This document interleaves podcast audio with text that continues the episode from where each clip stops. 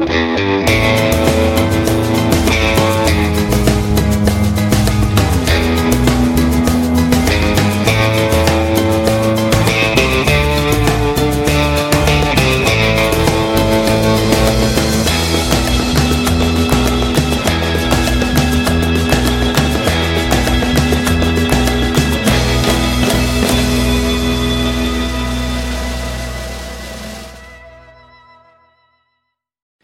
every pair of boots, you can expect handmade quality, first wear comfort, and timeless Western style.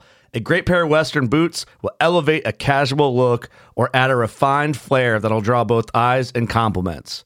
Tecovas boots are always made from premium bovine and exotic leathers, and with occasional resoling, they will last a lifetime.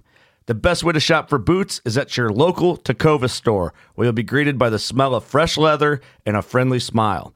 Come on in, grab a cold one, get fitted by a pro, and shop the latest styles. We also offer custom branding and leather stamping if you want to personalize your boots or fine leather goods. As spring makes its way into summer, stay cool in a short sleeve, moisture wicking pearl snap or make your own shade with one of their classic straw hats, new in both men's and women's styles. And if you're planning to hit the road, Tecovas' ever growing lineup of rugged and full grain leather bags will get you where you're headed in style and are built to last decades.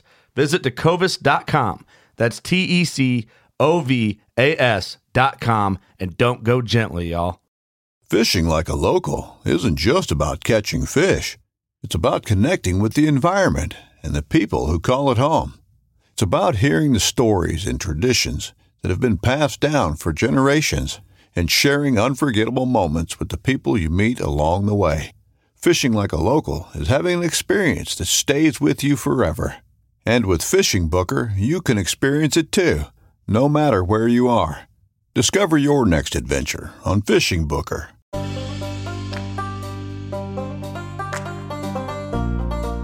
A dream you dream alone is only a dream.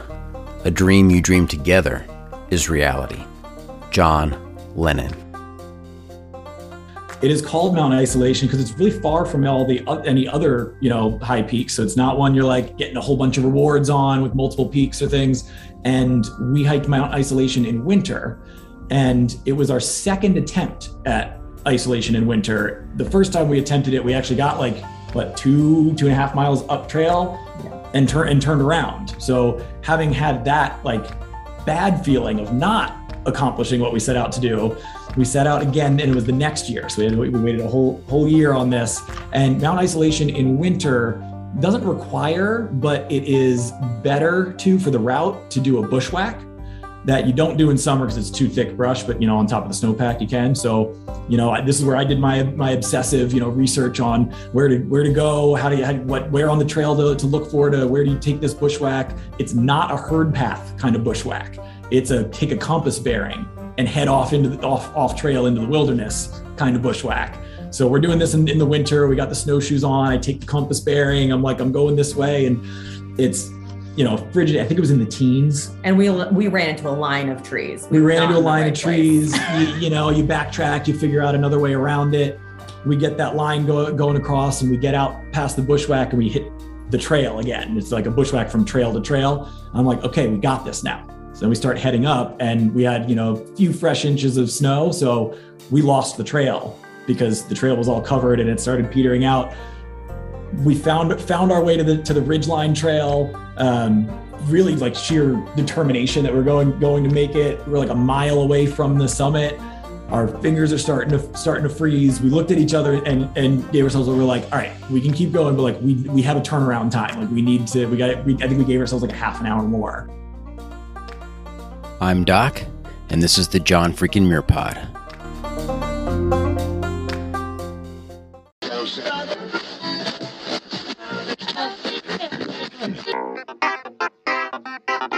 Welcome to the John Freakin' Muir Pod. Lace up those boots and sling on the pack for a romp through trails, short and long. With your host and Renaissance man, Doc, it's time to embrace the suck.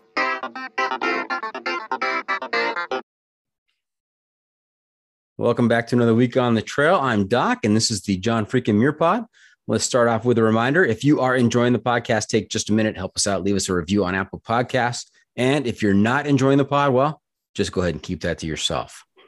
All right, let's get to this week's guest. This week, we are talking to a married couple who have crossed off some serious accomplishments in the outdoors. Here to talk to us this week about how to adventure and stay happily married are Kevin and Kathy. Welcome to the John Freaking Muir Pod, you two. Thank you. Yeah, thanks for having us. Now, as we are, are as we're talking this evening, I'm in Southern California. Where are you guys located? We're in Boston, Massachusetts. So Oh, Boston, okay. Right now. Yeah. Yeah, big cold spell right there, right now, right? Yeah, we got single digits overnight tonight. Gonna be great. And I don't. Are you guys wearing jackets? Um, kind of. Yeah. I mean, like you're you're repping your Patagonia. Yeah, I got my, my R1 on, keeps me toasty even when it's so cold inside. What What is the thermostat setting inside your house? I don't trust it. We don't but- trust it. We live in like an old Boston apartment. It's like, you know, it says 65, but it could be like 72. Oh, okay, Unclear. nice. Now, are you guys uh, sports fans at all? A little bit. Watch some ba- baseball and hockey, but yeah, not not. I, I'm a Red Sox fan, but not other Boston sports. We'll, we'll put it that way because Okay. All right, very good. Uh, over here in Southern California, somehow we be we, we became connected to the Patriots, and so big Patriots fans over here. And my daughter and I, oldest daughter and I, went back in December of 2019, flew back for a for a uh, Patriot versus Chiefs game in December, and that was a that was a lot of fun. And uh, now, of course, you know. I'm still a Patriots fan, but I also uh, I'm a Bucs fan now as well with with Tom being down there. So yeah. We know a lot of people who are loyal. And it's not us, but we understand. got it got it now hey in all your adventures have you guys picked up a trail name because we only go by trail names here on the podcast So I heard that in uh, from listening to previous episodes. We do not. We have not picked up trail names. okay We've had some suggestions for each other, things, uh, and kind of nothing has really like fully stuck. And we're kind of waiting for maybe our, our next big adventure, and we know something will stick then. We'll see what materializes. Yeah. okay well it'll be kevin and kathy unless we we somehow stumble upon some trail names during the episode here Yeah, open to suggestions. We, we might not take them, but you know that's that's the nature with trail names. Maybe after this, people will throw in some suggestions for us. And if something sticks, you know, nice we'll see. i like it i like it all right hey have you guys had a chance to listen to any episodes of the podcast Yeah, we've listened to a few. I Mm-hmm. think we've listened to different ones, but yeah. Okay. I only ask because I want to make sure you're aware of a segment towards the end of the episode where I turn to you and ask you for your pro tip insight of the week, where you're going to share some trail wisdom with our listeners to make their next outdoor experience even better. And you know what? With two of you, our listeners get a bonus bit of trail wisdom this episode. So I'm going to be looking for for a piece of uh, a pro tip from each of you tonight. Okay, so don't be surprised when we get there. Try not to disappoint. Okay. Now, hey, another feature we've been doing this season is the must bring gear review sponsored by the ultralight backpacking gear company Outdoor Vitals. And here's how it works if you were to let a stranger pack your bag with pretty much generic gear for a multi day hike, what is the one specific piece of gear you would insist on being packed? And if you got a particular brand for that specific piece of gear, even better. So Kevin and Kathy, again, this is this is all bonus for us because we get we get we get to hear twice what the uh, the must bring piece of gear is. And I don't know about you guys, but uh, yeah, every time I read that sentence, I get a little sweaty about thinking about a stranger packing my bag. So Oh, yeah. that, that makes me nervous.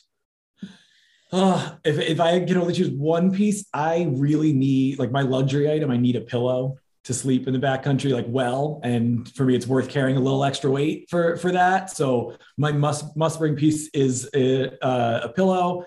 I've been using the Nemo Fillo pillow, but it's pretty heavy. So I I have now I don't know if it's an upgrade or a downgrade, uh, but I just got the Sea to Summit Aeros pillow that I'm going to be bringing on the on the Appalachian Trail. That's the plan. So hopefully that's comfy enough for me. Okay, so Kevin, the the multi-purpose stuff sack with some clothes in it doesn't doesn't work for you as a pillow. I tried it and I would, you know, the terrible neck pain, barely sleeping at all, through tossing and turning through the night. It's it's worth the the extra ounces for me. I I am with you 100%. I I went I tried the multi-purpose stuff sack with some clothes in it and even when the clothes were clean, it was still difficult to uh, to to really get to sleep um, properly. So, all right, how about you, Kathy? This is such a hard question because it's about foot care and my feet are so important. I'll have to pick my Altra Lone Peak trail runners. I will only wear those because of the wide toe box. I've tried so many other trail runners and they just pinch my feet and I'm in really bad shape. Uh, and I know I can only pick one, but if I were to pick a runner up combo with that, it would be the Injinji toe socks because I have major blister issues. And so the combo of those two really protect my feet. Otherwise, I've had some really bad blisters and bad experiences. What a fantastic combination. I agree with both of those. not not only the pillow, but also the the Altra Lone Peaks and the Injinji uh, toe socks. Those are fantastic. If your feet are hurting, forget about enjoying the rest of the hike, enjoying all the other things that come along with a hike. I mean, all you can think about is that next step and how it's going to hurt. 100%. And I've had too many hikes like that. And I finally settled on this combo and it's been the best thing. Mm-hmm. Yeah, I had uh, a, what was the brand that I had before the Altras? I can't even remember, but I was just waiting for that pair to run to to wear out so I can get the Altra lone peaks, and they've been mm-hmm. fantastic. Really enjoy those. Never looking back. No, absolutely not. All right, hey, I've got uh, a little little something here to help us continue our conversation about gear. Uh, I, I was trying to be clever, and I've titled this the hiking pole, and it's not P O L E, it's P O L L. Mm-hmm. And uh, it's going to help me decide, you know, where you guys score on the crazy uh, spectrum with gear. So you guys ready here? No, no pressure, but uh, right. uh, I'm going to be rating each of you on this. I'm on interested this. in the rating. Yeah, we'll see. Okay. All right. So uh, first question, fairly easy: trekking poles or no trekking poles? Trekking poles. Poles every time. And and why? For those people out there who, who, who think, oh, you know what, those look weird. People hiking with those, I'm, I'm going to look weird. People are going to going to laugh at me for for having trekking poles. What, what do you say to them? You know, I actually thought I thought that first also, uh, but it's it's really to save my knees on the descent. I, have had had not like you know you know issues needing like medical stuff, but you know just not feeling good. And then I actually feel like I hike faster with them. I get in like the nice like rhythm kind of kind of moving, and and so I think our speed is higher. Yeah, I would agree with that. Also, I don't know if other people get it where your hands swell a lot when they're by your sides, but then when you have poles, you don't have that same issue. And I have some circulation stuff. So I've noticed my fingers are like huge if I leave my hands by my side for too long. So the poles are great because it kind of cuts that out. Yeah, they're like sausages hanging off your palms. 100%. Yeah. Yes. Yeah. I know exactly what you're talking about. Yeah. And people think that, oh, the poles are, are most useful on the uphill, but you're, Kevin, you're exactly right. I mean, the downhill saves your knees. Being able to take a little pressure off of that, it's, it's uh, crucial. Mm-hmm. Yeah. Okay. We don't hike without them. Okay. I think I know how this next question is going to go, but I'm going to ask it anyway. Boots or trail runners? Trail runners. Yeah, yeah. Unless we're winter hiking, it is trail runners all the way. That, Do you guys do a lot of winter hiking? Yeah, we're we've been getting into it. So we'll well we can talk about it, but we're hiking the New Hampshire 48 4,000 footers in winter, and we're hoping to finish probably in the next three weeks or so. Mm-hmm. If the weather cooperates, which is always a big if in winter in New England. Right. Right.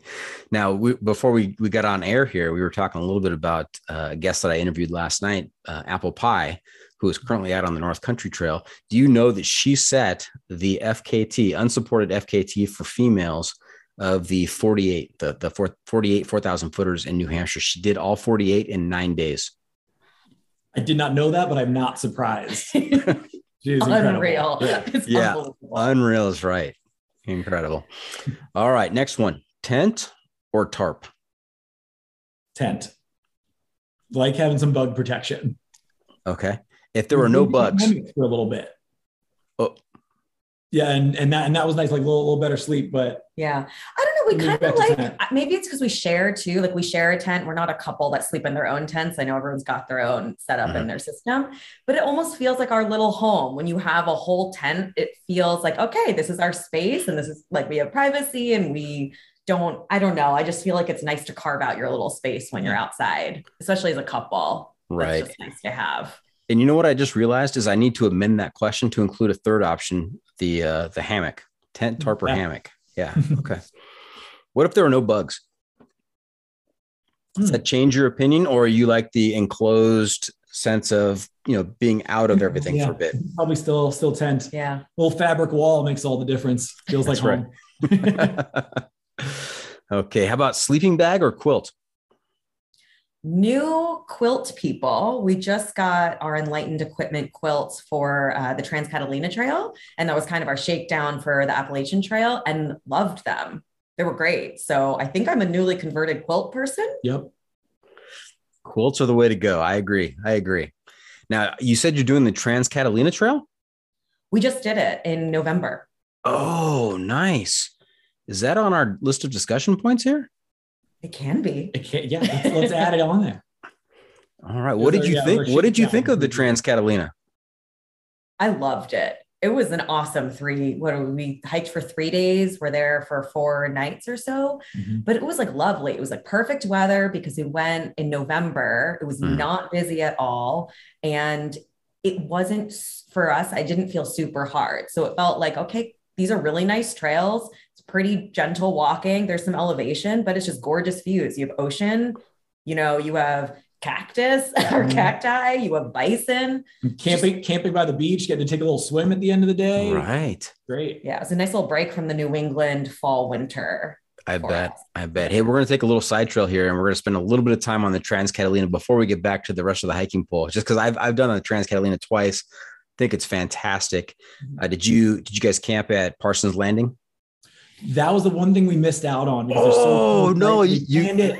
I know we planned it a little last minute, um, and so those sites were all all booked. So we just did a really long day hike from Two Harbors out to Parsons Landing and and back. So we hung out there for a little while, had a nice long lunch. Okay. um, didn't get to camp. Well, at least you saw it.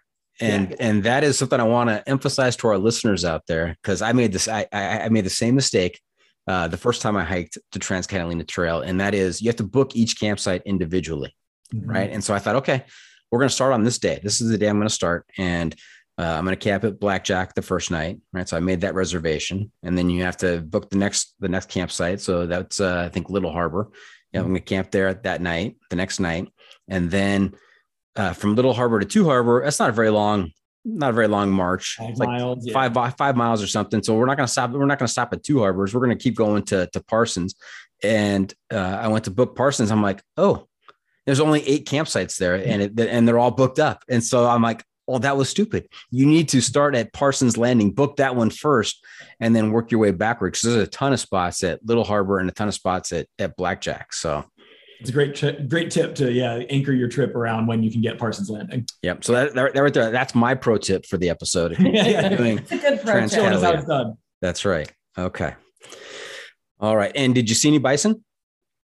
Yeah. Yes. So we saw a couple of bison and we did not see this bison, but in the middle of the night while we were at Little Harbor, I woke up and I could just hear really loud noises, like very close to my head, and I could not see them. And I just was like, I have to just talk myself down off this ledge. I was like, you don't want to look outside of your tent. There's nothing you can do except go right back to sleep. And we're like, it had to have been a bison. And the next day, we just saw a really large turd that it left us literally next to our heads outside of our tent. But that bison was just eating next to like grass next to my face for a while. And I was like, oh my gosh, this is so scary. Hey, you know what, Kevin? That's okay. You had that single wall of nylon there. You, you're fine. You're fine. Not getting through at all. That's right. Not I a slept problem. right through it. I put the earplugs in. I didn't hear a thing. I was horrified. as I as I told Apple Pie last night when I was talking to her, if ignorance is bliss, I've been the happiest man on the planet quite a few times. So yeah. yeah. And did you stop at the airport for breakfast? we did not plan it right to eat a lot at the airport. We got there like, you know, mid afternoon snack. Uh, we actually did our first day, we bypassed Blackjack and we did 18 plus miles all the way from uh, Hermit Gulch in Avalon all the way to Little Harbor. So we got there in the afternoon when we were, you know, feeling all right. But after a long hike already, got some fries and cold drinks. And it was a great, great little spot. Wow, that's pretty impressive. 18 miles, day one, Hermit Gulch to uh, to Little Harbor.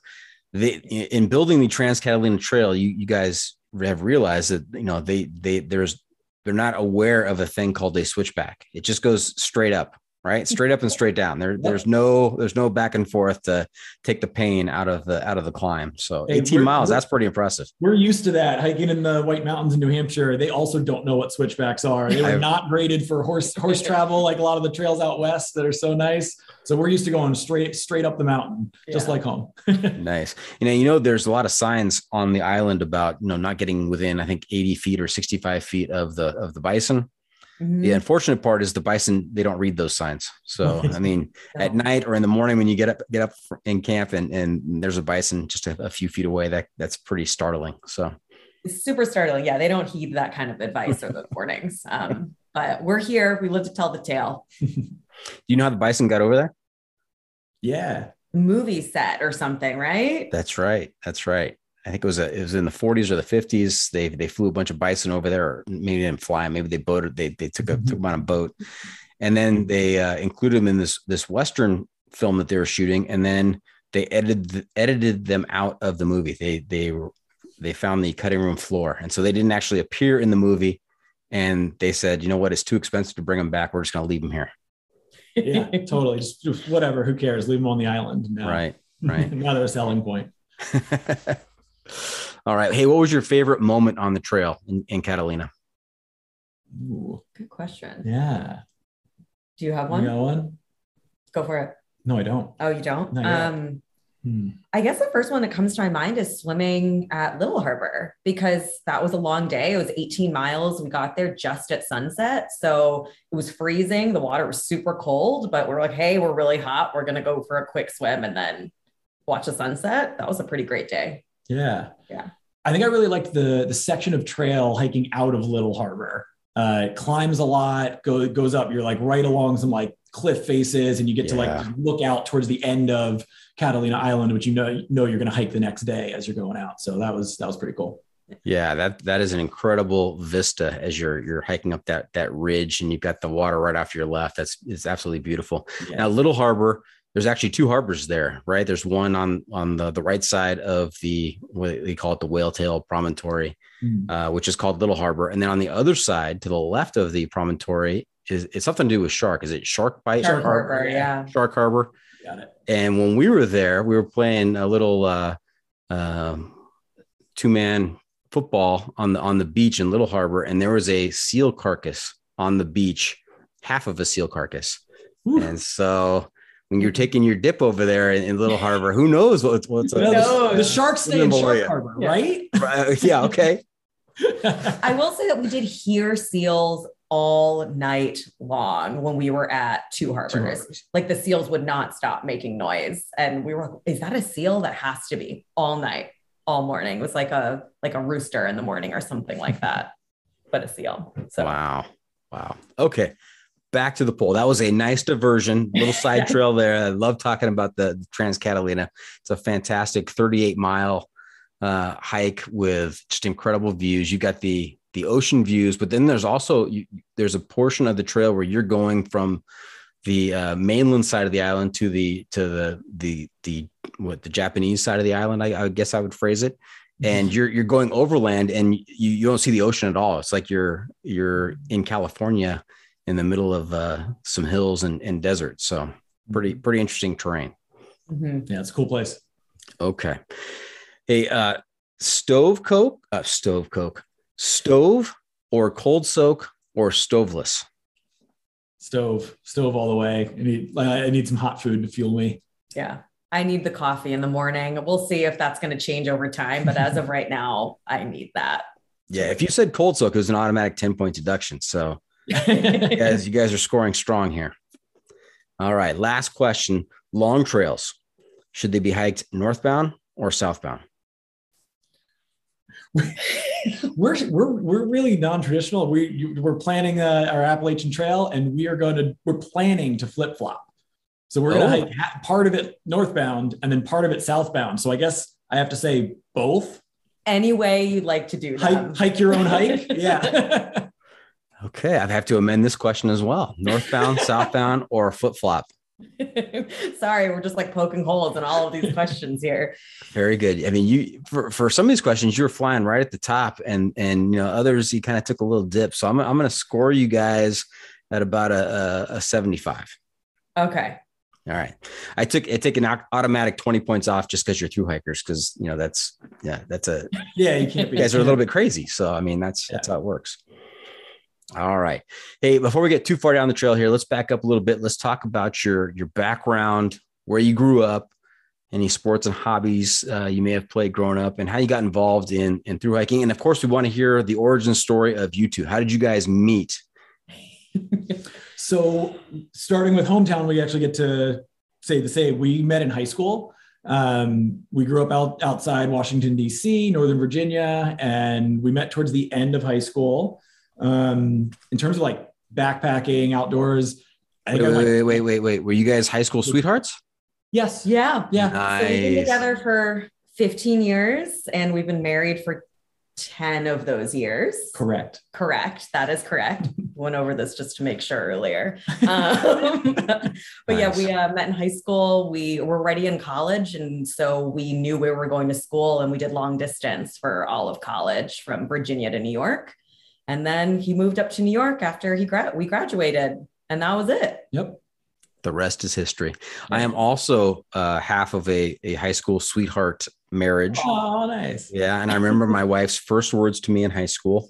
I walked into AP Bio, first day of 10th grade, and uh, saw an open seat next to this beautiful young lady. And I sat down in it and I'm looking straight ahead. And I can see out of the corner of my eye that she's looking in my direction. And she says, Excuse me. And I'm thinking, All right, here we go. I'm wanted, yeah. Yeah. And she says, Can you please move? I was saving that seat for my friend. and the rest is history. The rest and the rest is history. There you go.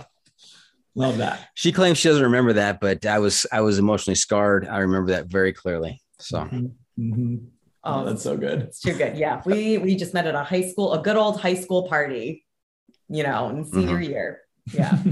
okay. Good Now at now now growing up was was camping and hiking was that part of your your family's hobbies and activities? I'll let you take this one Is because we have very different, I think. Yeah, it was- well, not really. Like the hiking, camping. I went camping maybe twice as a kid. Some front country stuff. Um, but we always enjoyed getting outdoors. Um, so I, I grew up liking the outdoors, but not necessarily hiking, backpacking, um, doing that. So I kind of got got into it, got into the camping and backpacking aspect later. Mm-hmm. Oh yeah, I did not do anything in the outdoors, like minus going out into you know the street to play with like games with your friends or something. Definitely not an outdoors person. Didn't spend much time out there. Didn't camp. I think the first time I went camping was with Kevin when we were you know in our twenties, and he was trying to prep me for going to Peru because we were going to go to Machu Picchu and hike the Salkantay trek, and I knew nothing. Hate bugs, don't know how I've gotten here now. It's just really been a progression over time. But yeah. It's like the frog sitting in the boiling pan of water or the boiling pot of water. You tr- Kevin just kept turning up the heat a little bit, you know, a couple of degrees. You don't even notice. and you don't even notice. And all of a sudden, she's she's living in the dirt and uh, having a good time. I probably turned up the heat a little too fast. He did. sometimes. He turned it up pretty fast. He even, um, when he was trying to get me into backpacking and hiking and things like that, he sat me down and did a PowerPoint presentation about all the things that he thought I would like about hiking and backpacking. And he literally sat me down, put a computer in front of me. He was like, You can't use your phone right now. You need to watch this. He's like, This could be you. This could be you practicing yoga on this mountain. And then years later, Five, it took five years for I- this to, to work, but five years later, five years later, I was like, hey, I think we should go on like a national parks road trip and do some hiking. And he was like, oh, what a good idea. it's because he actually planted that idea years prior. And I just- Kevin, Kevin, you and I are kindred spirits. That, that is that is the approach I would have taken. And I think we've we've stumbled upon your your trail name. You are PowerPoint. And that that is that that's classic. That is incredible. So we're gonna try out PowerPoint for the rest of the episode here. See see how it fits. See how it feels. Yeah. Okay. And uh, are you guys uh, only children? Do you have siblings? Both have siblings. both have yeah. siblings. I have two sisters and two brothers. So I'm right in the middle. And I have two sisters, also also middle. Oh, you're both middle children too. Yep. Yeah, it's funny. I never really thought about that because there's a big gap between me and my brothers. And so I never felt that. I always felt like the youngest, but I am. I'm a middle. You are, yeah. Yeah. Okay. And do do your siblings also enjoy the outdoors and go on these incredible adventures, or do they think you're kind of crazy? Um, I think my family thinks it's really cool, kind of crazy. Like uh, they're not interested in hiking, but they, we all love to ski and snowboard. And so there's like some, there, I guess there's some of that in there, but they don't understand what's happening with the hiking stuff. They're just like, that's really cool. We'll be your emergency contact. And that's about it. And we appreciate them for that. Yeah. Really important. But yeah, your family, your sisters? I think my my older sister is, thinks it's really cool, really supports it, uh, and is like, but that would not be like what she would choose to invest her time in in that in that way. Um, my younger sister's starting to get into it more. Um, just got got some like lightweight gear, some tent tent stuff like that. Um, really into wild swimming, so finding like places to go camp in natural spaces and um, get swimming in the most beautiful spots. She So- lives in You we- Scotland, so We have not had a wild swimmer on the podcast. Maybe you'll have to you have to give me Oh, your contact go. information. totally. Now, are your family gatherings like my family gatherings? When we have a family get together, and I, I see people who I haven't seen since my last my, my last hike, and I start approaching them, they they like avert their eyes and they they walk in other directions because they know this guy's just going to talk crazy hiking stuff and and and try and, and stress how important and awesome and incredible these experiences are, and, and they they really they're not interested. I think we've got some interested families right now. Maybe after we hike even more and we, you know, don't talk about anything else, they'll start getting getting bored of it. But right now, I think there's a, a fascination of like, wait, so you're really going to sleep in a tent for like months at a time? Like, yes, that's our plan. Um, yeah, getting to explain all that. It's fun. Yeah, a lot of intrigue right now. Just like I don't understand. Like, tell me more about what kind of food you're going to eat, or like, what do you mean? You're like, where do you go to the bathroom? Like, very questions like that. Just like straight curiosity, because I think none of them have any experience doing it. So that's kind of Mhm. fun. So, family, when you listen to this, we're liking the questions. It's, it helps, helps us to process what we're going to be doing also. And so, Kevin, my takeaway from your comments is that I need to change up the conversation every once in a while and talk about non-hiking related stuff. Uh, yeah, and then you circle it right back to hiking and they don't even know what hit them. Suck them in and they- yeah, got it. Okay. Very good. Now, hey, what do you guys do to pay the bills and finance your adventures? What, what kind of careers are you guys involved in? Uh, so, I'm a teacher. I teach middle school science. Oh, nice. Yeah. So, I get a lot of summertime to be able to adventure. That's Beautiful. that's- Beautiful. Yeah. And I'm a PhD student. So I'm not really financing a whole lot of our things, but at least I have some space and time and Mhm. a little bit more flexibility. But we're both in the education field.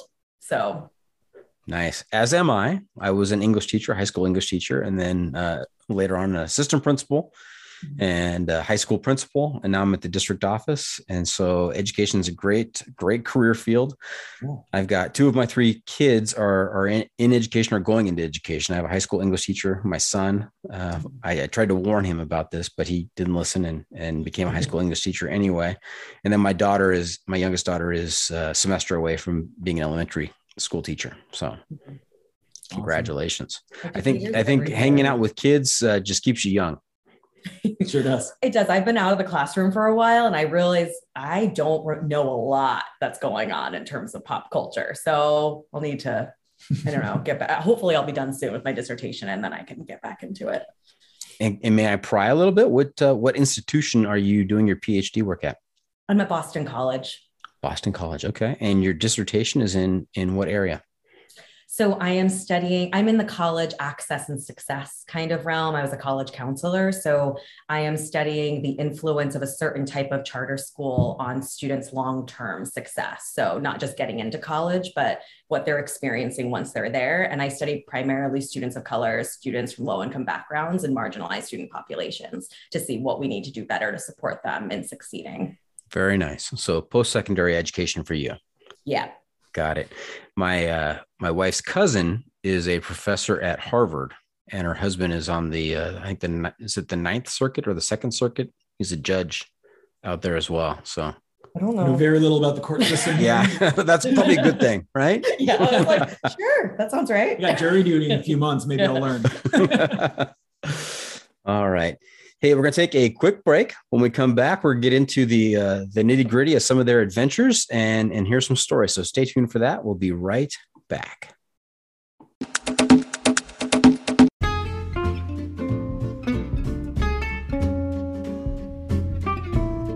From the backcountry to the backyard, we believe everyone deserves the highest level of protection.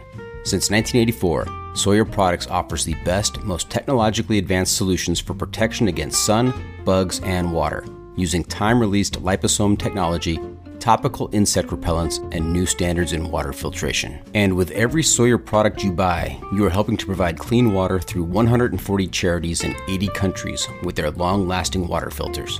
Every Sawyer product you buy is an investment in our common humanity. Choose Sawyer and keep the adventure going, knowing that their products have been tested and chosen by those who count on serious protection on the trail all day long.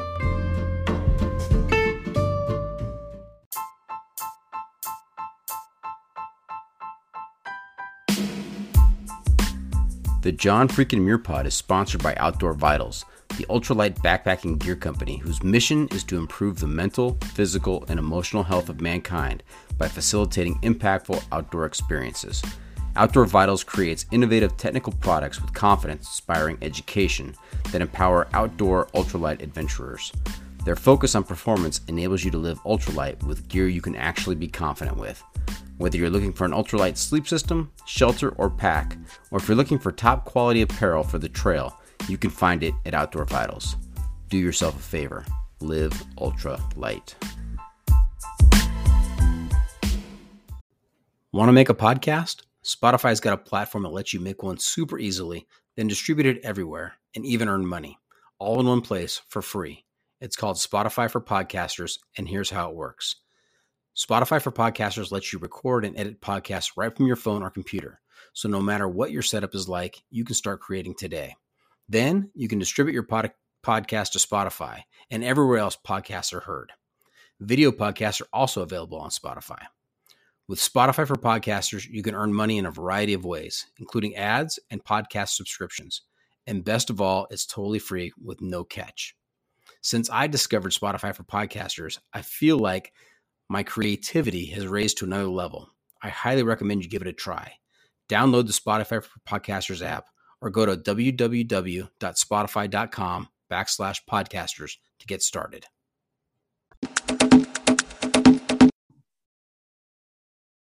Welcome back. We are talking to PowerPoint and Kathy.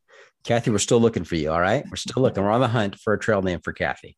Appreciate uh, it. About uh, their experiences out in the wilderness as a married couple and how they've been able to survive this long. Because I, I tell people, uh, couples that I talk to, that you know when you're out on the trail, you encounter you're you're you encounter stressful situations. You're you're stressed out. You're hungry. You're hangry. You're tired, and there is no hiding the real you on the trail.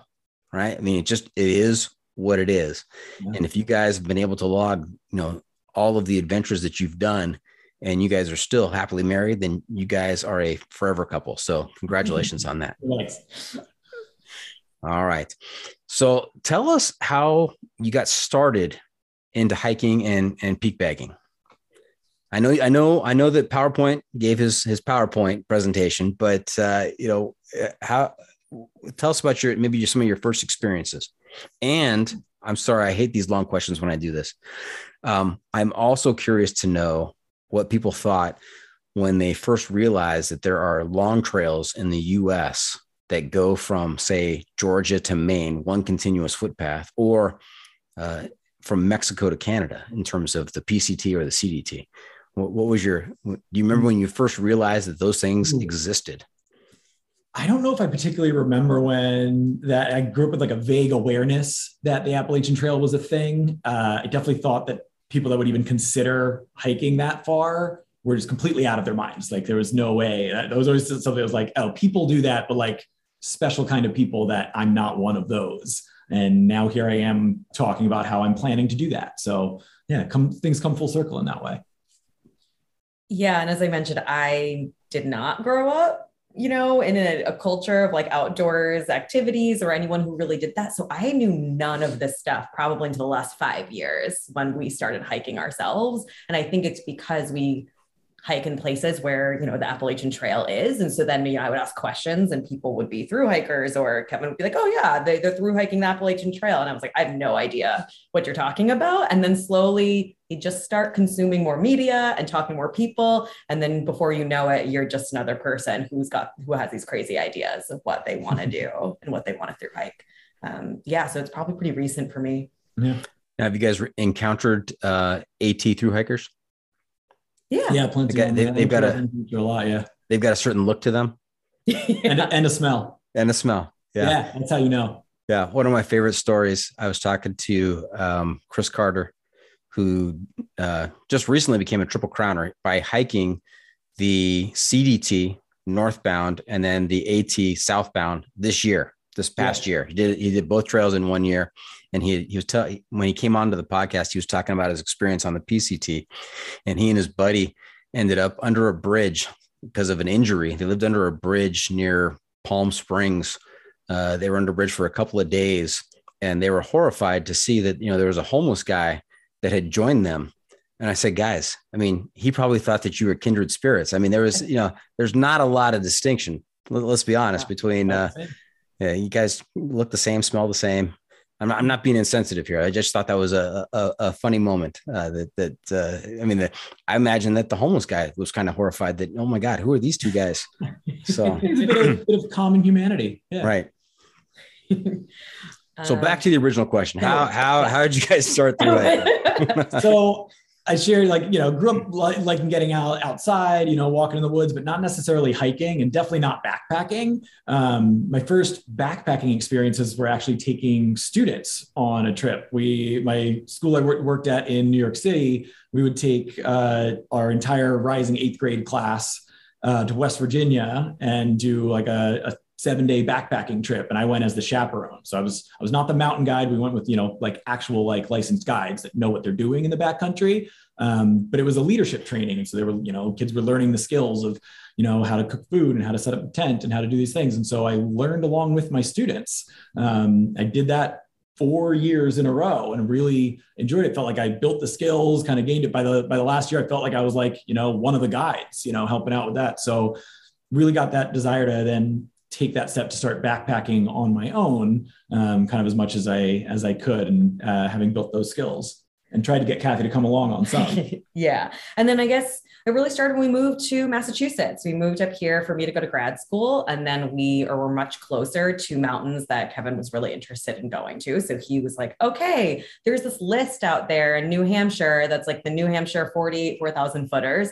Let's go do them. And I was like, okay, I guess we'll do those. So the first thing we did is we hiked Cannon Mountain. And I think we camped that day that we hiked that. we did we did front country campground Yeah. so not not a backpacking throw right into the, the hot pot of water but you know heat, heat was up a little bit. Like we started that and that's when we really started getting into peak bagging. And i'll say that in the beginning i absolutely hated it. Like i liked the physical aspect of things. I was like okay this is good. I'm getting some exercise i'm outside. But it was more like let's count down the time until i get to the peak and get down from the peak and not the accomplishment and the accomplishment. You're like, you finished it. yeah, Did I did it. I did something. I had a great Saturday. Like, let's go back to work on Monday. That took probably like a year for me to start really liking it. Like, I would feel pretty miserable on the inside. I'm like, my feet hurt. I don't understand this. It's raining. Cannon, I think we went to Cannon, It was like really foggy and muggy, but it things started transforming a little bit after about a year. And Kevin was just excited every time we went. I was just raring to go get on the trail and i'm like come on let's go and so that's how we started into it. And the 48 really launched us into really loving hiking. And then that turned into loving backpacking. Did he have a brief PowerPoint presentation for each peak? i should have I should no, have. but he definitely would like pellet me a little bit with statistics or things like information about the trail. And I was like, I don't really care about this. And then over time, now I really care. But at the beginning, I was like, okay, I'm just going to follow you. And then eventually you'd ask me the questions. If I didn't tell you what the elevation gain for the day, you'd be like, well, hold on, I cannot start until I know how yeah, much I was like, elevation how I'm gonna be much? I was today." like, well, when are we gaining that elevation? is it starting at mile two? Is there a nice lead in or is it immediately straight up? Um, but yeah, and the 48, we just that that's where we spend most of our time is hiking in New Hampshire. Um, yeah. and that region, I'll say, like, blew my mind in terms of East Coast mountains. You know, you, you get the the view of like, oh, there are no real mountains in the East. No, there are real mountains in the East. There's maybe less of them, but the terrain is so rugged. Yeah, they're not as high as the mountains in the West, but you're starting at lower elevation. So, you know, That's you're right. hiking some of the northern presidentials like Mount Washington and stuff, you're you're doing 4,000, 5,000 feet of elevation gain in, in a day. you know, to get to get up to that peak. Uh, and you got a lot of above tree line time, and the the winds can can be high. And now that we're we're hiking a lot of those in in the winter, you know, adds such another level of of difficulty to it. And it's it's a it's a fun challenge to do. Yeah. yeah, those are those are no joke. I mean, I think people in the West have a have a tendency to think, well, that's only four thousand feet. I mean, how, mm-hmm. they're they're out here next to Whitney, that's fourteen four, and you're, you're exactly right. They start out at a lower elevation, and there's there's incredible elevation gain in a single day of hiking. So, yeah, we call a lot of the trails relentless. You just keep going straight up. There's no mm-hmm. switchbacks.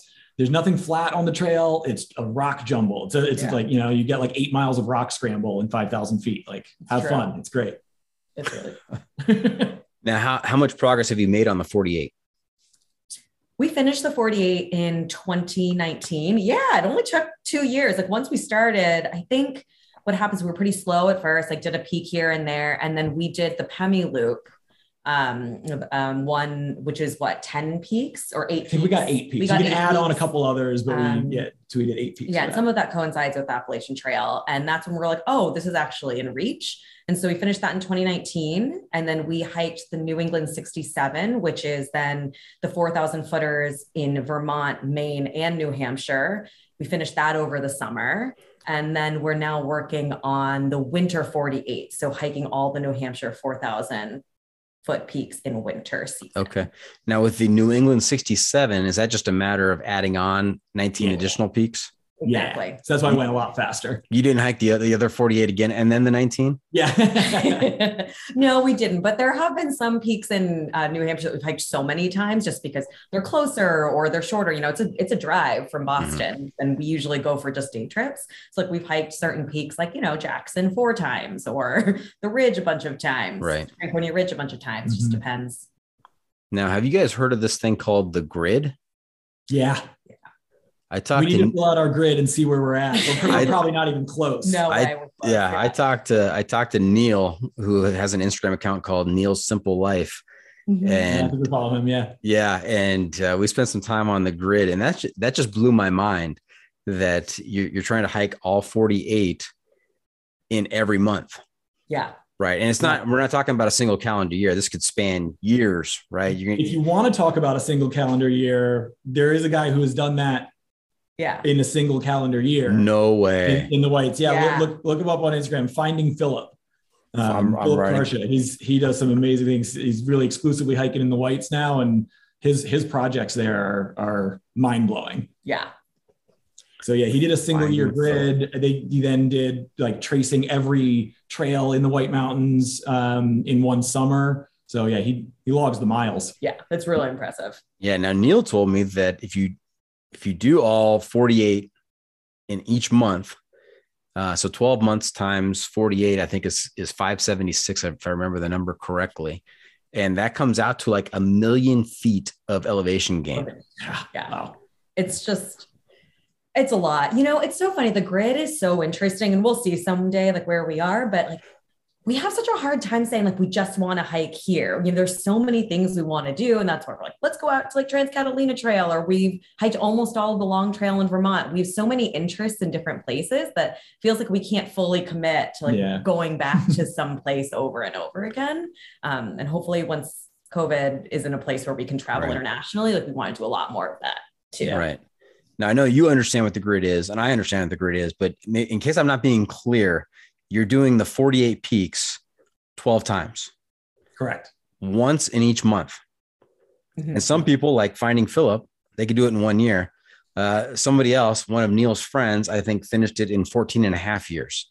Yeah. And so mm-hmm. some, you know, one one January he was able to finish 12 peaks. And then the next January he was able to fit in, you know, eight more.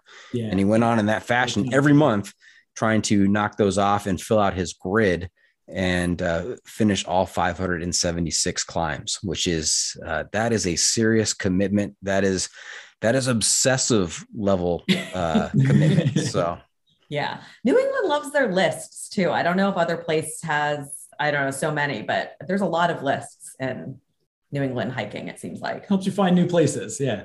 Mm-hmm. I think with outdoor adventuring in, in particular, that it really lends itself to obsessive type personalities. I think people get like me get a lot of enjoyment, uh, maybe just as much enjoyment planning for it for the trip, right? And doing your research and planning. This is where we're going to start, and so many days, and this is where I want to camp, and you know all that good stuff, and just kind of going down the rabbit hole.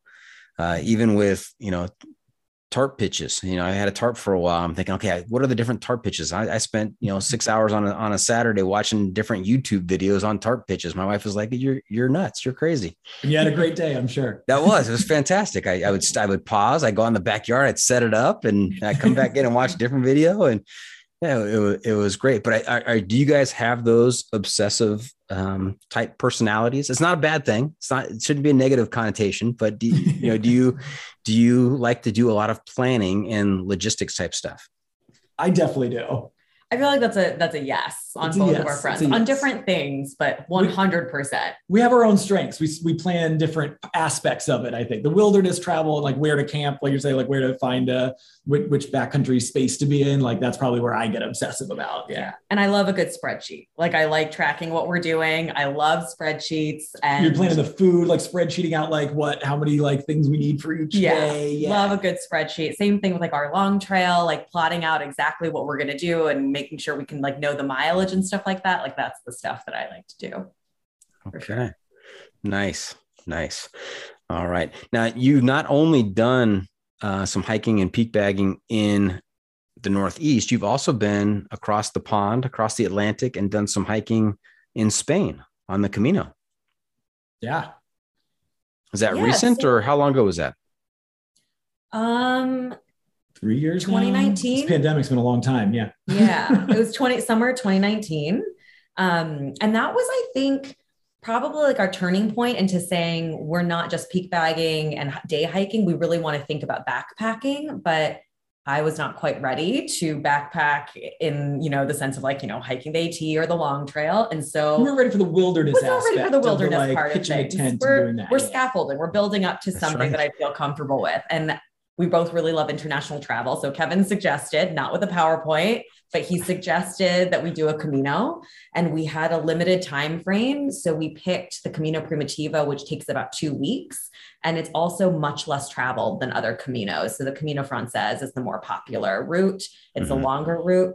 We didn't have that kind of time. And the Primitivo goes through northern Spain, but it's much more like there's more hiking involved in it and a lot less road walking and a lot less people. So that really attracted us to the Camino Primitivo. So we did two weeks on that. It's about 200 miles. I think so, yeah. I want to say to Santiago. And then we added on three days of hiking all the way to the coast, which is the Camino Finisterre.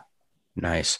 Now, Kathy, I, I have this I have this vision in my head of of who Kevin is, who PowerPoint is, and I don't want you to do anything to dispel that image because it's a really cool image in my in my mind right now. So let's pretend, just for, at least for the rest of this episode anyway, that anytime he tries to convince you of something, whether it's you know to do some overseas hiking or to to go to this particular restaurant, uh, that he has a PowerPoint that he he he presents to you. All right. I mean, I wouldn't be surprised if he starts doing that for the rest of our lives. So. Get a little portable projector. Like, Hold on, let me set this up. And you know what? I should have figured it out. I should have figured it out before I asked you what you guys did for a living. That just because you had presented this in PowerPoint fashion to Kathy, I should have figured out you were an educator because you know that's that's what we use. We use, we use those different presentation tools. I know how to show you information. Yes. That's great. And you said scaffolding scaffolding the the backpacking experience. I think yeah. that is a perfect way to put it, Kathy, because uh, time on the Camino is it's not like time on the AT or the PCT.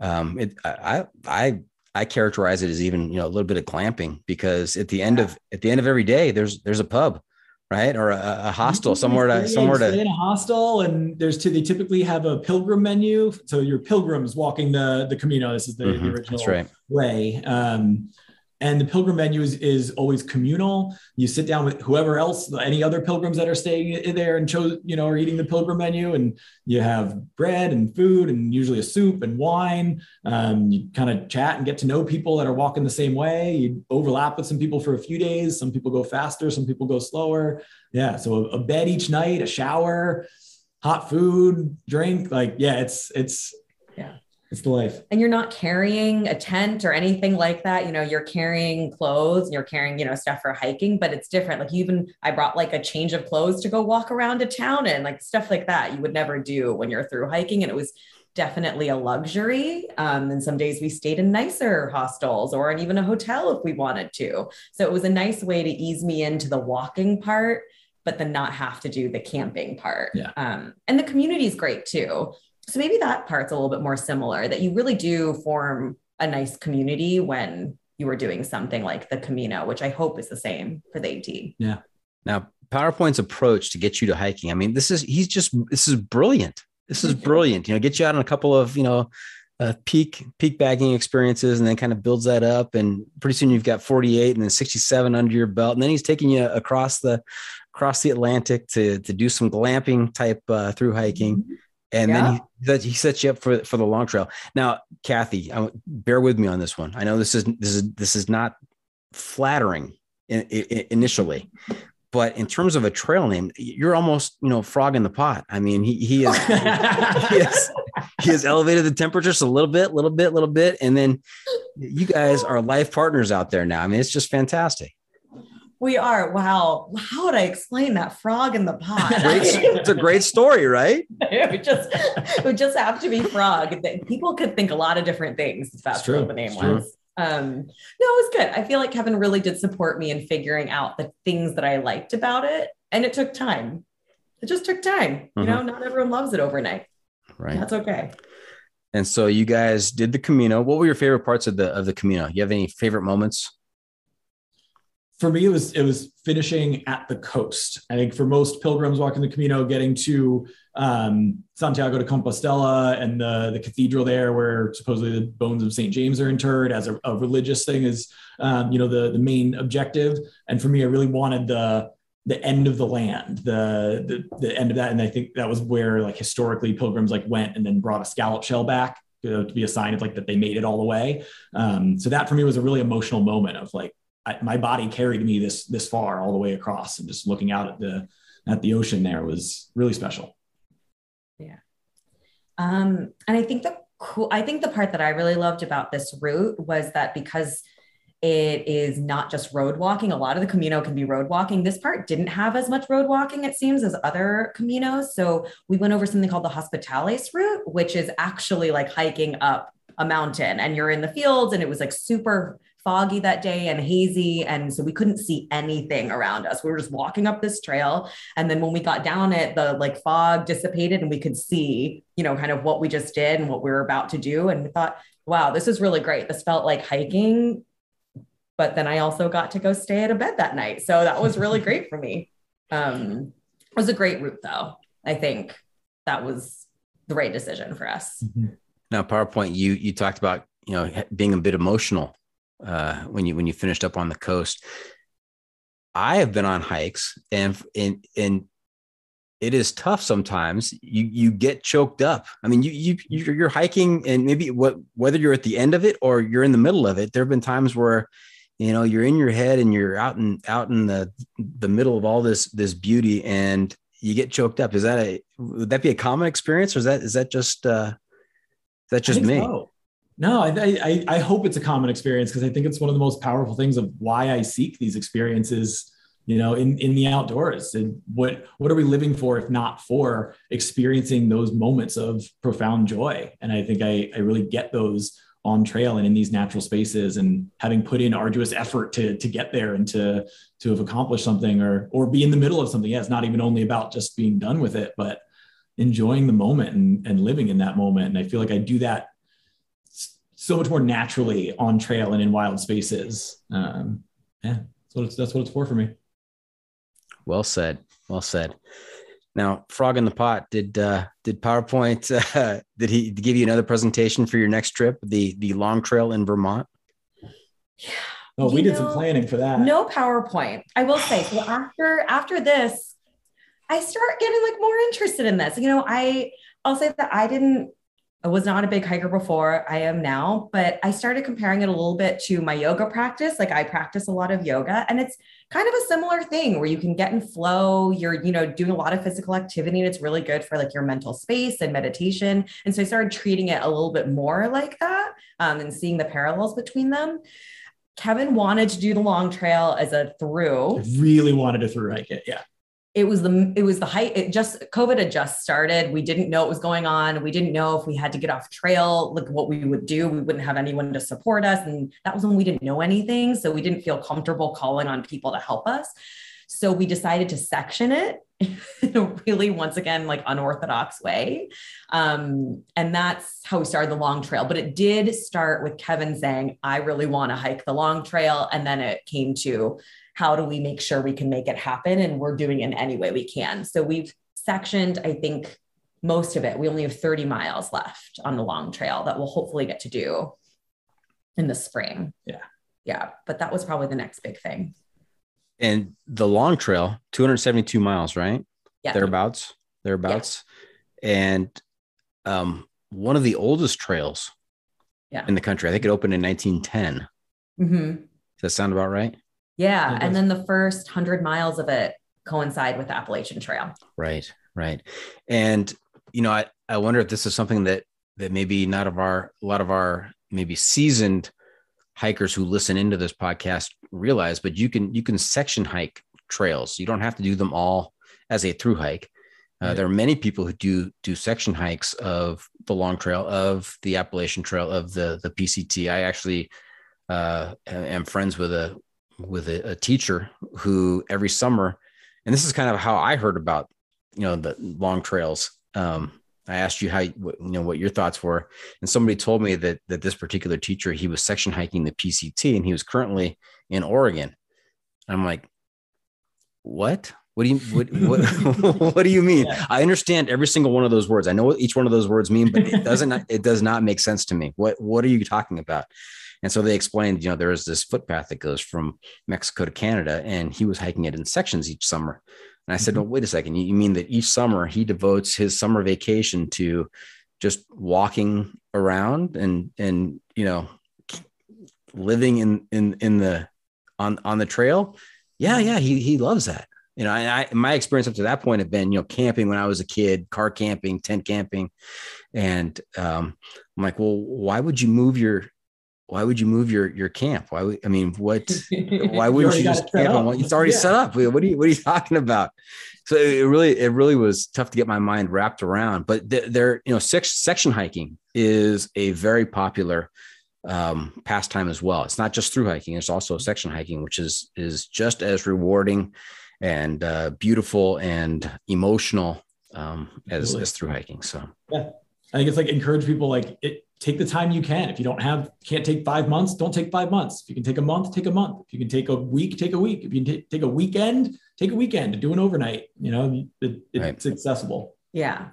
Um, yeah, it felt like a lot more accessible, a lot more doable, a lot more like we could try things out. That was mm-hmm. when we were just getting used to what kind of gear are we taking. I was still using a pack. I don't even, I, I like a random pack that we bought me just to see if this would work out or not. And so it was nice to get to try some things out and then just feel like your confidence build with every single section that mm-hmm. we went on. And that the first five days of the long trail that we did, that's when I told Kevin in the middle, I was like, I think we should hike the AT. And he was like, what? It was her second day on the long trail. Two days, she slept one night in a tent backpacking. Was like, I think we should do this for five straight months. I was like, I think we should do this, and he was like, Okay, I never thought you'd say that, so sure, like let's talk about it. And that that was really it though. Just a couple of nights being outside. And I thought, I see what the draw is now. I just needed PowerPoint. You did it. You did it. You really incepted these, these ideas. Yeah. It worked. I could see him doing some long-term lesson planning at the beginning of all this, saying, "Hey, here's where I want to be. I want to, I want her to tell me, let's do the AT." And then he set up some short-term goals and he planned for those short-term goals. He, he, he, built his plans up and voila. Oh, I wish happened. I could claim that. I wish I could claim that. I had no idea this was gonna gonna happen. So yeah. yeah. You are a true teacher. Fantastic. All right. Favorite moments on or favorite portions of the long trail? Stratton Pond has, is is a beautiful spot. It's down down from Stratton Mountain where the Appalachian Trail was conceived of. Actually, um, it got has one of the best shelters that we experienced on the long trail. It's one with like individual bunks, um, so you're not just like sleeping like sardines. Um, and we got the most beautiful sunset right over the over the pond there. So that was a really cool spot. Now, do you have any PowerPoint? Do you have any sardine stories? Since you mentioned sleeping like sardines, where you no, that's what I try to avoid. Uh, yeah, Yeah. we we did not sleep like sardines in shelters. We're usually setting up the tent and then going for the nicer shelters with the with the bunks. Yeah. Okay. I gotta draw a line somewhere, you know? Like yeah, well, we'll see. I say this now, but I feel like on the AT, I'm probably just like I'm tired. We're sleeping somewhere. Yeah. Um, Camel's Hump uh, in on the long trail was just beautiful. It's a 4,000 footer there. It was um, also we got there around sunset. It was just like it was an immense climb, but it was really worth it, really beautiful. And right after we found a stealth spot that was just so nice, and it felt like a really good way to end a day. And that was a long day too. I think We bit off more than we could chew that Yeah. day, and that's why we had to stealth because we didn't make it to, to the campsite. yeah, I think it was like a 16 so, or so plus mile day. And it was just like, oh, this was really tough. But the end of the day was Camel's Hump. So it's really great if you haven't been there. Nice. Now you say stealth stealth spot. Uh, I know what you mean, but for some of, for some of our listeners out there, what is a stealth spot? I'm going to let you do this. Uh, any ca- camping spot that's not an established camping spot. So you're off off trail, should be out of, out of sight. I know different places have different regulations, but yeah, Uh-huh. like 200 feet from water, off trail, just anywhere. Leave leave no impact, leave no trace, and no one would even know you were there the next day. Right. Some of some of my favorite camping spots have been not that they were officially stealth spots where they weren't they weren't they were campsites, but they were campsites that very few people knew about. You know, they're kind of off the trail, kind of hidden, and uh, those those are those are really cool. Yeah. Yeah. Do you prefer to be around a lot of people when you're when you guys are hiking, or do you prefer to just be the two of you out there in the in the middle of nowhere? Usually just preferring the two of us. And especially for for the long trail when we were on like, you know, a two or three day section, you know, it, it, we really wanted just the two of us as a, as a little escape. I think we're we're looking at the Appalachian Trail a little bit differently and want definitely wanting to have some of that connection. But while hiking, especially, it's like we want to get in our own flow and then you know talk to some people along down down the trail and it breaks and stuff. Yeah.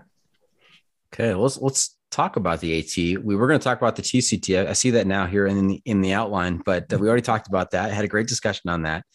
Let's talk about the AT. When do you guys leave on your AT hike this year? We are leaving on June 18th from New York and we are doing a flip flop. So we are going to go from New York to Katahdin and then get a ride somehow from Katahdin back to New York and then go from New York to Springer. We'll chase fall south. That's that's our plan to, to finish. Yeah. Okay, now PowerPoint, you're a teacher, and and uh, Frog in the Pot, you are a uh, a PhD student. Don't you have responsibilities in the fall? Ah, not yes. next year, not, next this year. We are both really lucky to have really supportive places. So I'm taking taking a leave from school, and they're supporting that for me to be able to do this for for myself. Uh, could not be more appreciative of that. Um, so I'm taking the fall off, giving myself through December. So if we need a little more time, you know, do for whatever reasons, we have until till then to finish. Yeah. Same here. I my advisor actually section hiked the Appalachian Trail herself. So did her husband. He's hiked it multiple times. So she understood this kind of interest and was like, okay, we'll figure out how to support you to make this happen. And I'm just kind of grinding away on my dissertation. I'm gonna get as much done as I can before we leave, and I'll defend in 2023. So after we get back. But it's just putting the pieces in place right now to make sure that we can go do this. That is phenomenal to have uh, advisors and employers that understand the importance of of this kind of adventure and allow you to take it. That's that's great. It's too too rare in the world. Needs to be more. Yeah. Agreed. What are you guys looking forward to most on the AT? Do you have kind of a, a list of highlights already in your mind, expectations? Probably too many. All right, go. you go ahead. I think for me, it's not like one spot. It's not one like giants. But I'm, I am excited to, to experience the Smokies because it's maybe the like most premier place along the Appalachian Trail that I haven't been to yet. Um, but I think I'm looking forward to just the day to day. You know, I said I really like I want to live in the moment. you know, in my life in general. And I feel like I can do that even deeper on trail. Um, really boils things down like to its essence. Like as, as you've said, you know, it's it's simple. Am I hungry? All right, I'm gonna eat. Am I thirsty? I'm, I'm gonna drink. Am I tired? I'm gonna sit down or sleep. You know, that's kind of about it, other than like keep walking the right direction on the right trail. So I'm looking forward to the the day to day actually, and just being in each moment and fully experiencing every step along the trail. Yeah, I think um you know, I there's like a huge draw to get to step away from things a little bit and really be like have time with your own thoughts and have time with each other, have time outside and not have all these other distractions and things in life and immense responsibilities that you know we have to deal with on a daily basis. Like what a privilege it is to be able to go and say, you know what, I'm just going to be with myself. I'm going to listen to a book. I'm going to walk. I'm going to enjoy nature. Uh, I think that's something I'm really looking forward to after many years of working and thinking all the time and running around. Um, I also am excited for like the physical transformation. Like I have no idea how my body is going to respond to walking every day. And so like what kind of like integration of like my mind and my body is going to happen when that's what you're doing. You're walking, you're thinking, and with my partner who like we have figured out over time after many arguments and lots of situations, many, many, many. um, like how to be together outside and be together in something we both really love and share, but also can do something individually while we're there. Is something I'm curious about as well, if that makes sense. Mm-hmm. What is the key? Oh. What What is the key? What did you guys learn from your? We'll call them discussions about how to how to exist out there as a as a couple. I've got in, something that's, that's in the wilderness. Phrase we've used. Oh yeah we feel sometimes that we are alone together. We're out there experiencing that at the same time together, but sometimes like I'm often practicing walking meditation where like we're not speaking the whole time. We're not like not the most chatterboxy on the on the trail. So just having those moments of togetherness, but still in your own space is I think really important. Yeah. Um, I think it's also just realizing that we have different needs and desires and wants when we're in life, period, and also while we're hiking. So I like different things at different times. Like I like to start and I like to be in flow. Like I don't like to stop. I would rather continuously walk, snack, you know, while I'm walking, not pause. Kevin likes to pause and like take breaks. And I'm just like tapping my foot, being like, are we going to keep moving? And initially that was not good. But then we realized, okay, that's what Kevin needs. And this is what I need. Maybe I walk for a little longer and he catches up with me. Or you know we pause and i try to focus on something else. Or you know while he takes pictures like i'll do something different. But figuring out that we need different things at different times on trail and yeah. accepting that that's okay. And balancing them. Yeah. Yeah. That's taken time though to figure out. I think we we have struck upon the title of this episode. I love the phrase alone together. I mean that that is that's fantastic yeah, that, I mean, that's that's a phrase that we've used a lot. Um, that we've you've drawn for it. I've written poetry on it, so we had actually have some like pieces. Maybe we'll have to yeah. send you that that photo to use on it. Too. Nice. Yeah. All right. Mm. And so, what uh, what kind of preparation are you guys doing for the AT? What kind of research? What uh, what websites are you checking? What what uh, accounts are you following? To help i'm just going to say really quickly before we even, I, I'm not really following anything except for kevin does for about mm, he did this for a couple of months would like literally reweigh his bag every single day with like one thing that was different and i was like is that one, you know, I need clock? to know my base weight. You know, like every day I would come home and it's like the bag's repacked and like he's weighing it again. And I think, what changed? Like what changed in this last day? Um, just I had to. I you had to. to you had so yeah, a lot of that. A lot, of that. that. A lot of retesting things.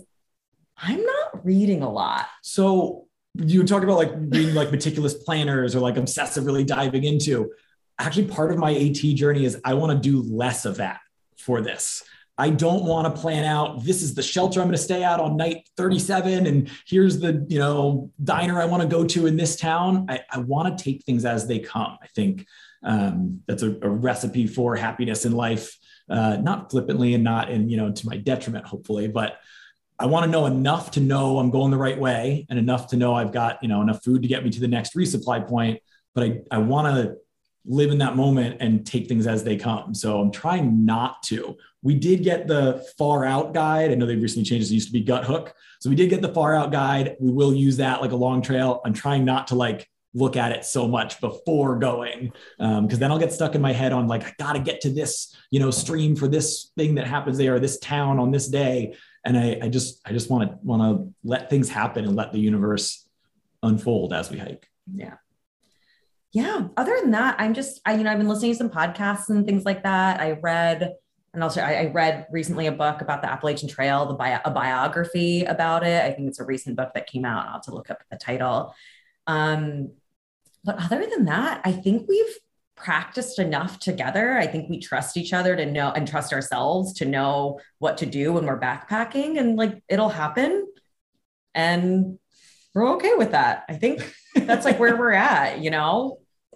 We did enough shakedown stuff. I think we feel okay. And really, I'm not going to look at much until probably like a month out. I'll probably start thinking a little bit more about like food and like mail spots for Yeah. people. That, yeah, for gear. like those that needed, but logistics. She'll start wearing her pack. Yeah. Yeah, just- yeah. You know, I think it probably is more that we're overly planful. So we did all of this work already, probably over the summer till now. And so now I feel like we're in this lull. If we've done all the stuff, there's really not much else to do except for get there. Fair Yeah. point.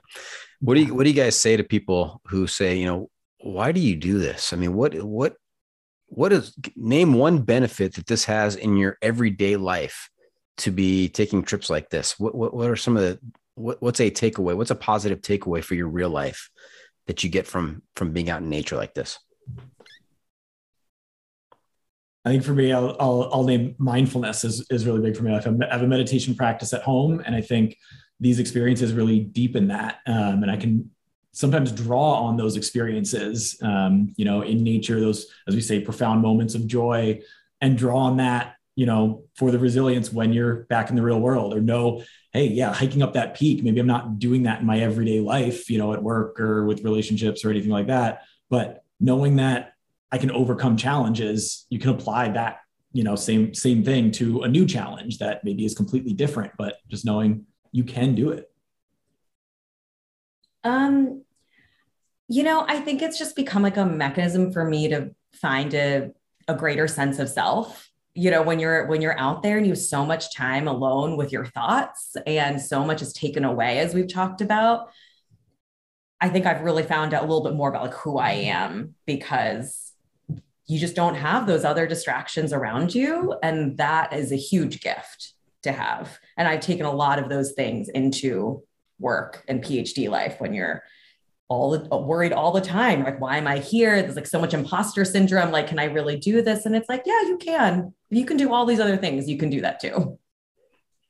Yeah, I had a, a guest on from Croatia, N- uh, Nikola Horvat, uh, goes by Tesla, and he he was he he uh, talked about not only navigating the the wilderness around you, but also navigating the inner wilderness, Yeah. which which reminded me of what you know you you, you talking about that uh, reminded me of that. So I think you're you're in the ballpark there. That's incredible.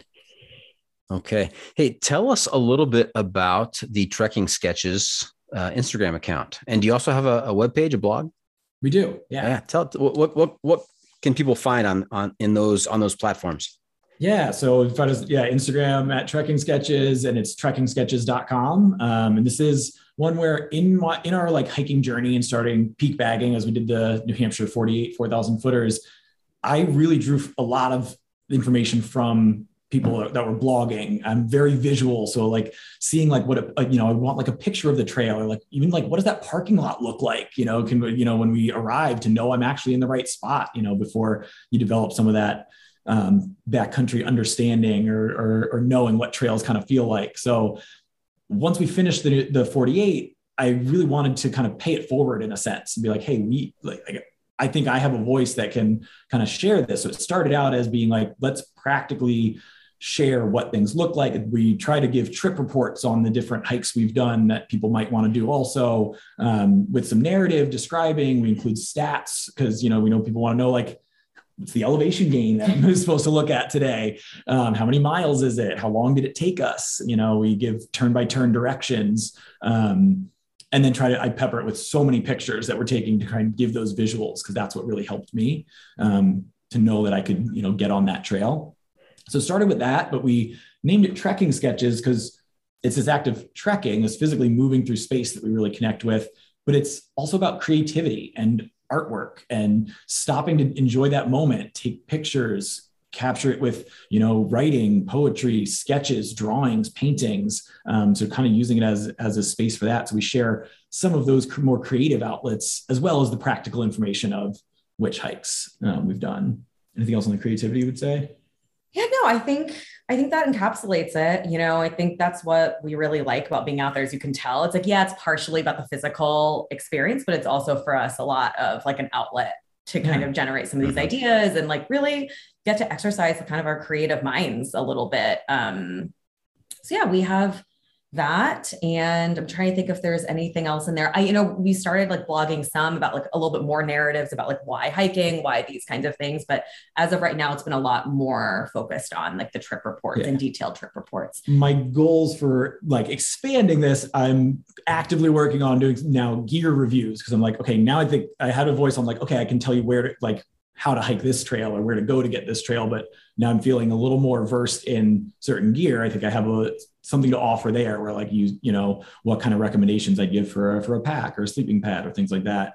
Um, i'm also burgeoning as a photographer. I'm gonna get up uh, one of my new year's intentions i use that that term for it new year's intention. Be like hey if i don't do it i don't do it. But one of my, one of my new year's intentions is uh, to offer some of my photography for sale on trekking sketches. So I'm working on, you know, finishing up touches on some of the edits on those on the photos that I've taken and some of the wonderful spaces I've gotten to go and document and having that as a creative outlet and offering those those those for sale if uh, if anyone, you know, finds them to also be beautiful and, and want now, them there. Now, PowerPoint, if you verbalize that on a podcast, it, it, goes, it. it, goes, from being an intention to to a resolution. So you and that and that's why I did it because now I right. hold me accountable. There's accountability here. That's right. that's right.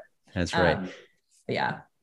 Well, I love that you guys are doing that. I, I, I love the content. I love that you're you're sharing this with with the world and, and giving back. It's uh it's some really great stuff on on those on your your website and on your Instagram feed. So thank you.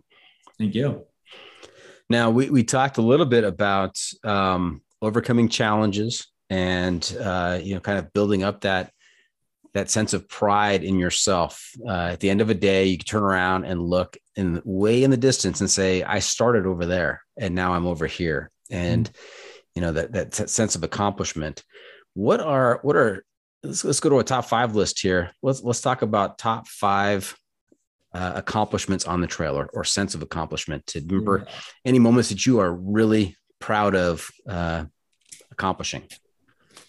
Um, I will start us off with we did a single day Pemi loop, I guess last year, which is that 32 miles and what, like 9,000, 8 to 9,000 feet of elevation yeah. gain in about 15 hours.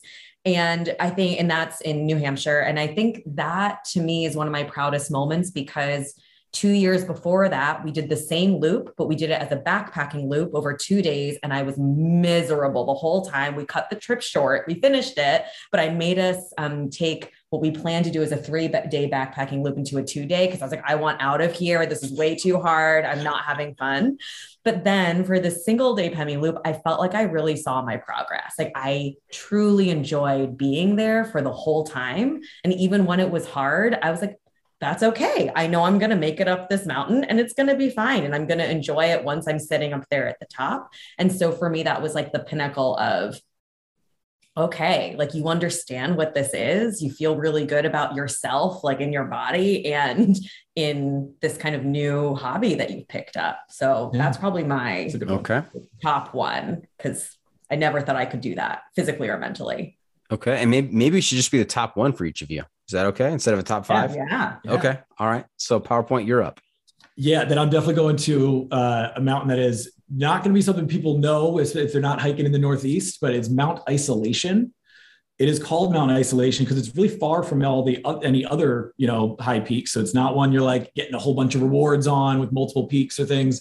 And we hiked Mount Isolation in winter, and it was our second attempt at isolation in winter. The first time we attempted it, we actually got like what two two and a half miles up trail Yeah. and turn and turned around so having had that like bad feeling of not accomplishing what we set out to do we set out again and it was the next year so we, had, we waited a whole whole year on this and mount isolation in winter doesn't require but it is better to for the route to do a bushwhack that you don't do in summer because it's too thick brush but you know on top of the snowpack you can so you know I- this is where i did my my obsessive you know research on where to where to go how do you how, what where on the trail to, to look for to where do you take this bushwhack? It's not a herd path kind of bushwhack. It's a take a compass bearing and head off into the off off trail into the wilderness kind of bushwhack.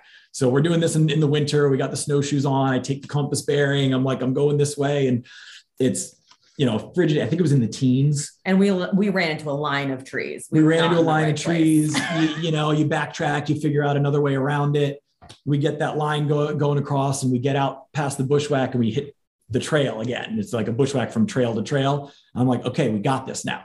So we start heading up and we had you know a few fresh inches of snow. So we lost the trail because the trail was all covered and it started petering out we found found our way to the to the ridgeline trail um, really like sheer determination that we're going going to make it. We're like a mile away from the summit. Our fingers are starting to starting to freeze. We looked at each other and and gave ourselves we we're like all right we can keep going but like we we have a turnaround time. Like we need to we got we, i think we gave ourselves like a half an hour more. Um, and if we didn't hadn't gotten to the summit we were going to need to turn around for our own safety. And we made the summit felt so accomplished. Yeah. and then got even a little bit more heading coming down. We had been the first hikers to go in that day. That we ran into a group that had just come off the bushwhack, and they they told me, "Oh, did you break out the bushwhack? You did a great job. Like followed that compass bearing And we're like, perfectly." And I was like, "Yes, get it." So getting a little uh, little uh, kudos from from some others, and then we told them, "Don't follow our tracks further up because we lost the trail. We lost the trail after that. But that one felt really good because Yeah. Definitely because of the failed attempt. And then we were like, oh, we can winter hike. We can do this. This is another moment of like we realize that we have the ability and capacity. So I definitely draw on that accomplishment sometimes when I'm feeling low on some other things. Yeah. Nice. Now, uh, I have to imagine there might have been a couple of difficult conversations uh, on the way up during that Oh, yeah. that particular This one, Trip. I have to say, we did a good job on this one. I think because the first time when we did like our, our failed attempt, that was not a great day. Like we definitely had some tips there.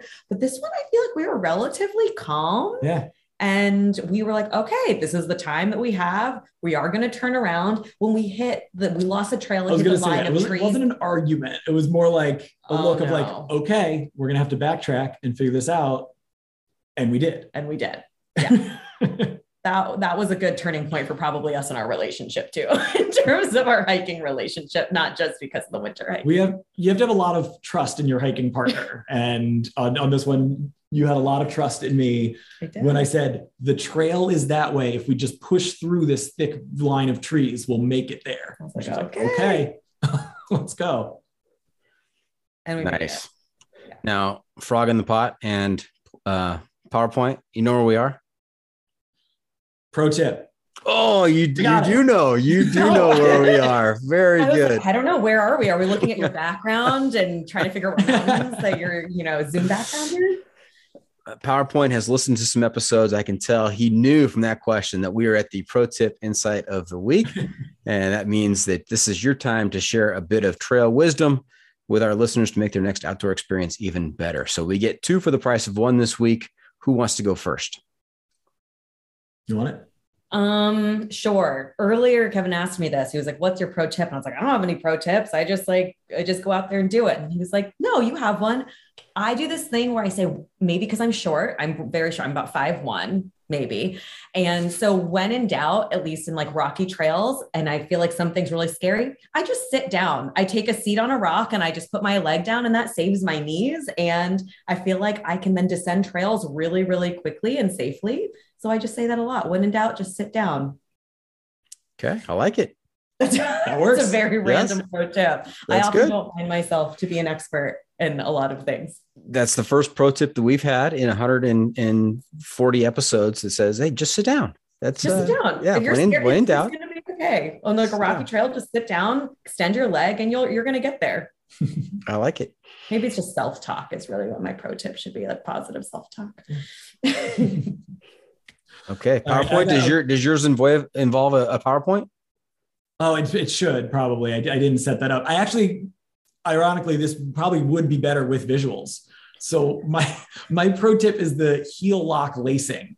If you've heard heard of this, and so my like heel was sliding around, my you know ankle wasn't secured. I was my feet were like hitting the front of my shoe, and so I was looking up things for like what to do, and I got some some tips from uh, some trail runners to use this this thing called heel lock, where you like lace the lace your laces in a, in a way that like really holds your ankle in and holds your heel back. So Google that. I, you need visuals. I can't describe this perfectly.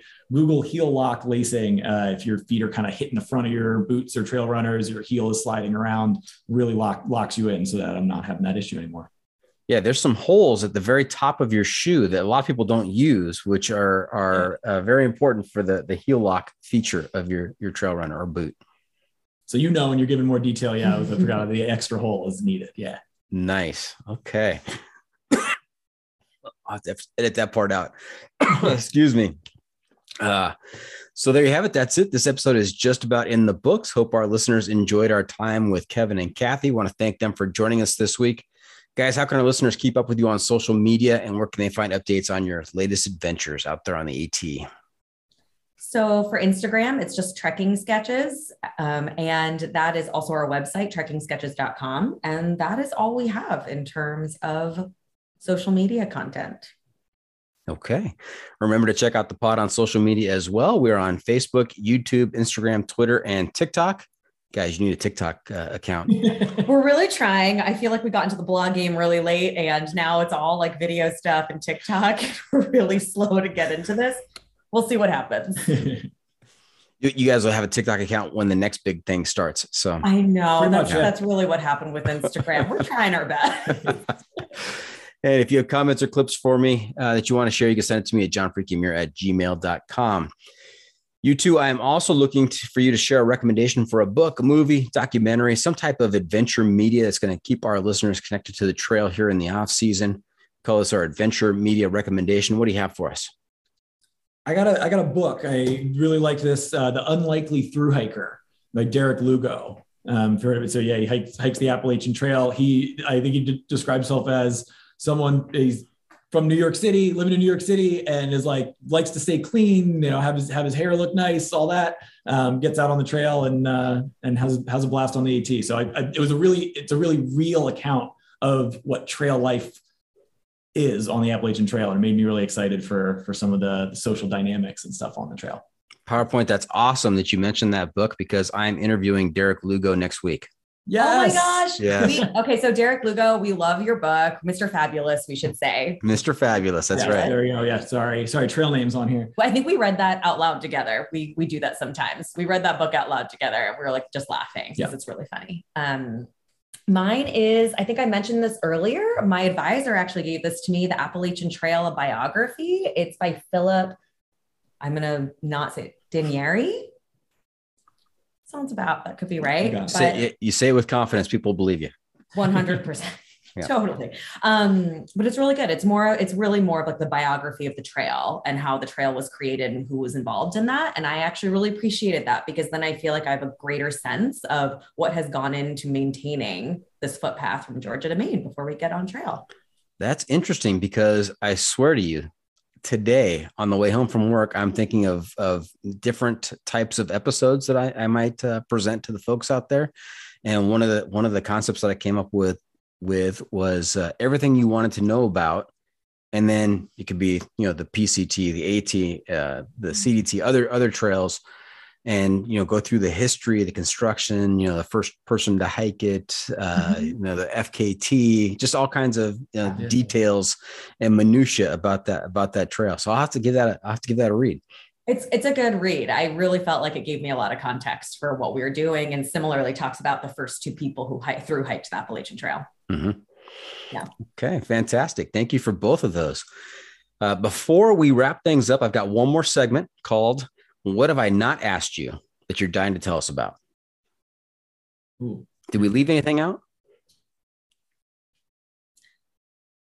I don't think so. I think we, I mean, we meandered a lot, but I think, I think we hit most of the highlights. I think we did. I think we did. Yeah. Mhm. Very thorough with your questions. Okay. Fantastic. That is a wrap from the John Freaking Muir studio. Any shout outs to friends and family?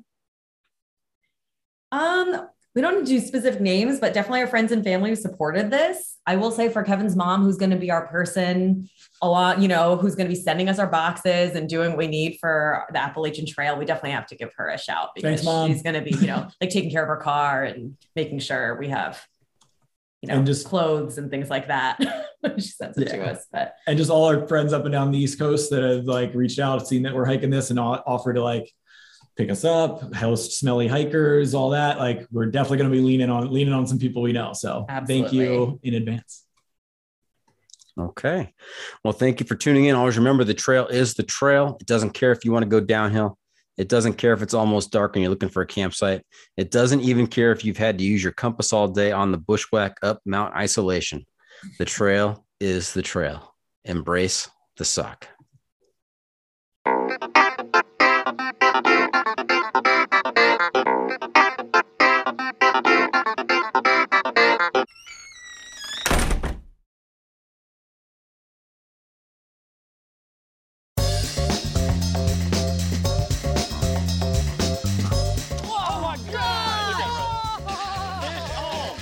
Once in a while, it's fun to go like just full blown redneck on these fish. This is like high tech cane pole fishing right here. From the white sandy beaches to the crystal blue waters, enjoy the best fishing Panama City Beach has to offer during Chasing the Sun. Sundays at 9:30 a.m. Eastern on Waypoint TV, the destination for outdoor entertainment.